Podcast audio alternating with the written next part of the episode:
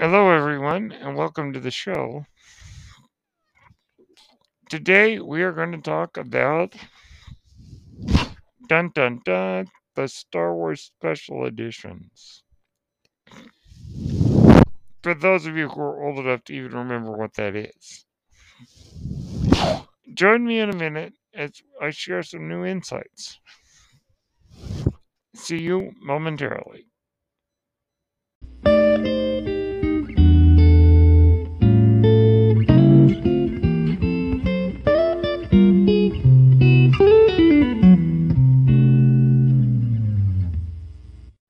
Hello, everyone.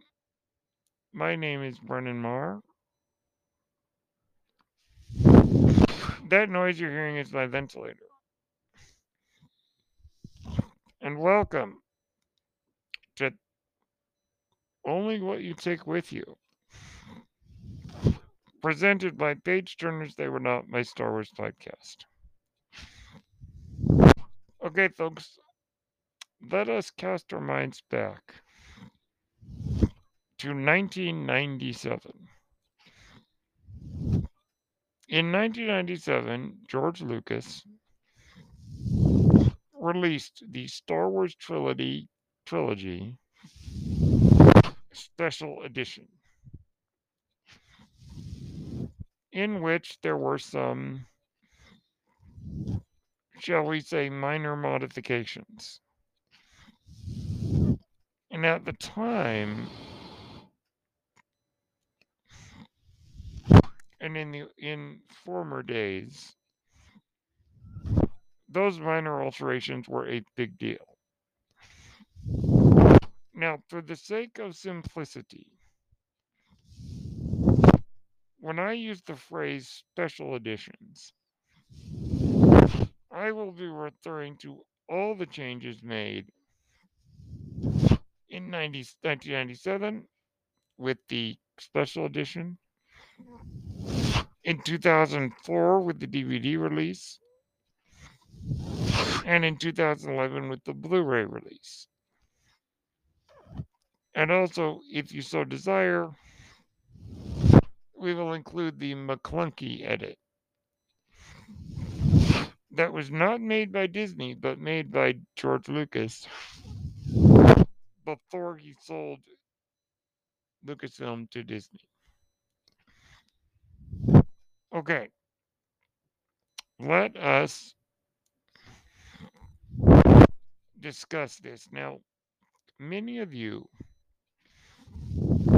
who are listening will have grown up watching the more recent versions of the movies and will not care so much about the changes. It is the same, I believe, with the prequel trilogy. Those who grew up with it and those who have re examined it are no longer crapping on it the way they used to. There was a time when the fandom, or at least the loud members of the fandom, were loudly complaining not only about the prequels, but about the Star Wars trilogy special editions. Now, before we continue with this discussion, I want to get a couple of things out of the way. There are only two changes to the Star Wars trilogy that I don't like. One is Jabba the Hutt appearing in A New Hope. The writing of the scene is redundant because we already learned everything we need to know in the scene with Greedo. And CGI Jabba doesn't look very good. Okay. The second one is the Jedi Rocks dance number in Jabba's palace I think, quite frankly, is awful. I think the song is awful. And I think the CGI is awful. Okay. Okay. Let's get that out of the way. Those are the two that I don't like. Everything else, I'm okay with. Now, for those who don't remember, the dance scene in Jabba's palace in the original cut was a fantastic song called Lapti Nek. Lapti Nek. Incredible tune. Incredibly fun to listen to.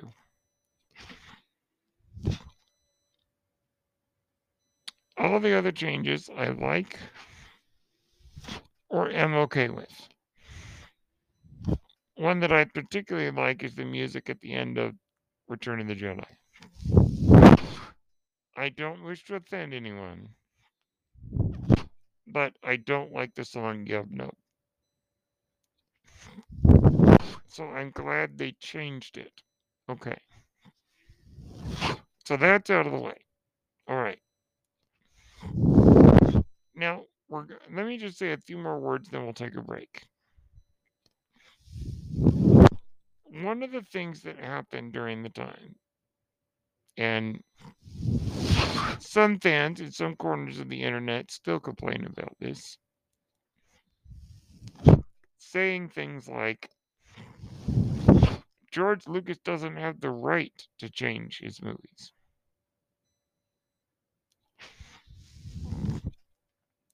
Well, I was certainly of that opinion once upon a time. I would even go so far, and I'm sure many people did, to hypocritically saying directors shouldn't have the right to change their movies. Oh, except for that director's cut, and that director's cut, and that director's cut. You know what I mean? It, it's a sense of hypocrisy to say that it's okay for Peter Jackson to release the extended edition of Lord of the Rings, which did feature some alterations to scenes that were in the theatrical cut. And then on the flip side, say George Lucas doesn't have the right. Okay. So let's get that out of the way. That's kind of hypocritical. And the other thing to end on this part of the discussion is for me personally, I think he has every right. That doesn't mean you have to like it. but he has the right as the director. Lucasfilm was a privately owned studio, rather, an independent studio. He's the boss. He has the right, just like any other director. Now, I realize we are ripping off the band aid there are some fans listening who still get very easily incensed when discussing the special edition, saying George Lucas ruined it and things like that. Well, let me be clear. The original Star Wars trilogy is 99% the same as it was when it came out. The changes are minor. Even though people made a mountain out of a molehill. People made a much ado about nothing. In my opinion. The last thing I'll say in this part is I think the mistake, is it just me, that George Lucas made was not releasing all versions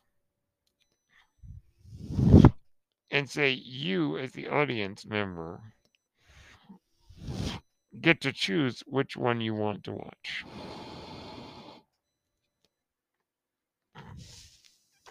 That's what every other movie has done if there is a director's cut. But George Lucas didn't want people watching the other versions. And that, I think, is morally wrong. However, we are not here to bash George Lucas. We are not here to make blanket statements about what a director has the right to do, or rather, what they should do. I should re- let me re- rephrase that. They have the right to alter their film. But we are not here to make blanket statements about what he should do. And we are not here to bash on the special edition. Bashing on the Star Wars special edition in my opinion, falls in the same category as bashing the prequels. And if I may use a crude phrase, it's beating a dead horse.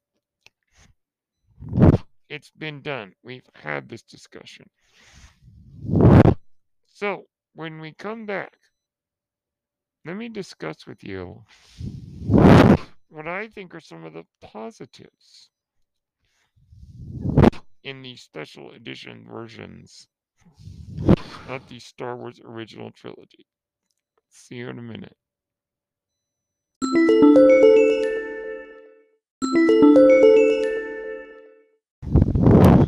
Okay, we are back. Now, those of you who are still listening, as some of you might have left following my previous statement about the good things in the special edition. Now, really quick, the special editions are all that has existed for a long time now.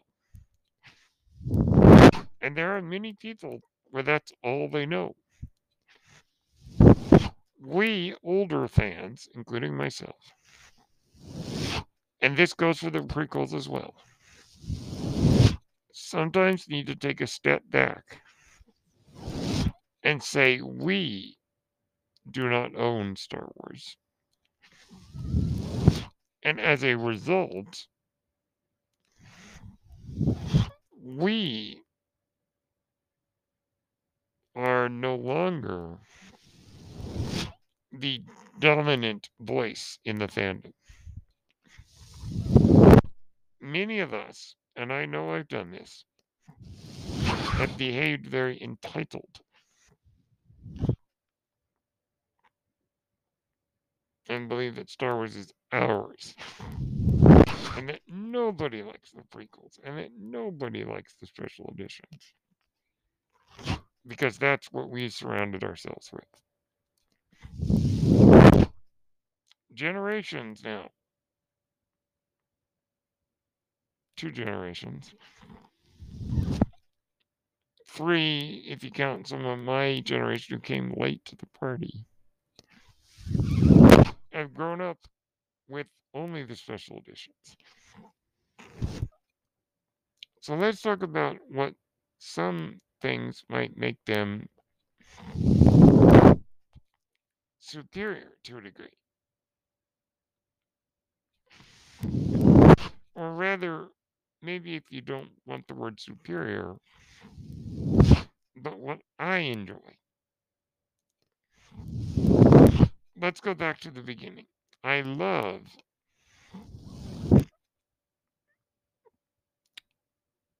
getting to see Mos Eisley in A New Hope. To see that it is a more bustling town. Now, I I know that the the esteemed my esteemed fellow pundit Robert Meyer Burnett disagrees with me on this, but now in the original cut, Mos Eisley looked kind of boring. You didn't see much of the town. It felt very, you know, truck stop in the middle of nowhere. And yet, you go in the cantina, and there's all these exotic aliens. Now, the special edition makes Mos Eisley seem bigger, more crowded. You see lots of spaceships flying overhead. You really get the feeling that, yeah, now it makes sense why there's so many exotic aliens in the cantina. It's because this is like the place. It still feels a little bit run down. You know, it feels very kind of seedy. I wouldn't want to be there. Now, Luke, you know, talks disparagingly about Tatooine. But he kind of lives out in the middle of nowhere. And it seems to imply that he's never been to Mos Eisley. He hasn't seen the bustling towns. But anyhow, I like that there is more life to Mos Eisley. I like that we get to see some really neat shots of the Falcon taking off. I like the during the the, the X-wing fight on the Battle of Yavin at the end.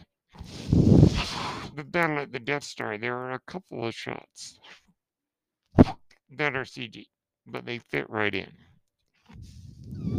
Like I said, it is 99% the same movie. Just with a few, you know, additions here and there. Which I don't see why it's a big deal. Most of it's the same. We go to Empire Strikes Back. Getting to see the Wampa in full form in a suit that actually looks good. I like that. I know that some people prefer the mystery of not seeing the Wampa, but it always looked a little bit cheesy the way that he go. He was moving toward Luke, but you only saw his torso.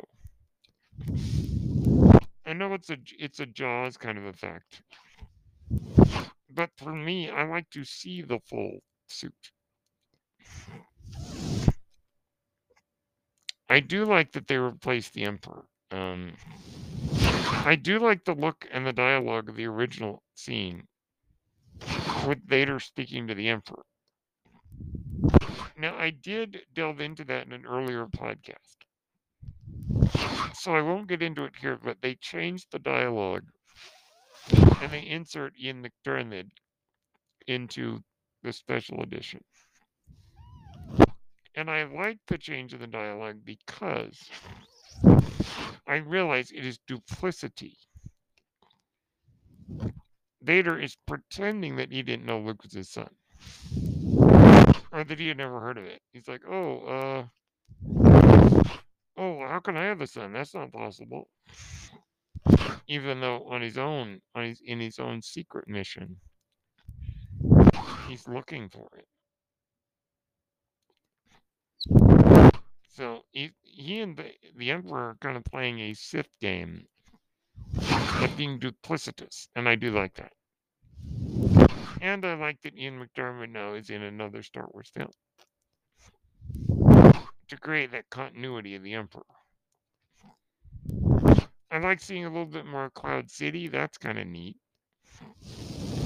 Yet again, most of what we see is the exact same and most of what we see is fantastic. And uh, for anybody wondering at home, they did not, George Lucas did not do anything to the Battle of Hoth or the Battle of Endor in Return of the Jedi, other than give the movie a digital cleanup. Know, just a visual remastering, which they do to all movies nowadays, all old movies. He did nothing. He did not touch the visual effects in the Battle of Hoth or the Battle of Endor because he was satisfied with it. Other than adding the exploding ring coming out of the Death Star in uh, Return of the Jedi. Which he also did in A New Hope, which I think is okay. Um, you know, Return of the Jedi, I like a lot of people, I didn't like the beak coming out of the Sarlacc pit. But now that Book of Boba Fett episode where the beak comes out of the Sarlacc and attacks Slave One and they blow it up with a seismic charge. Now I like the beak and the extended tentacles.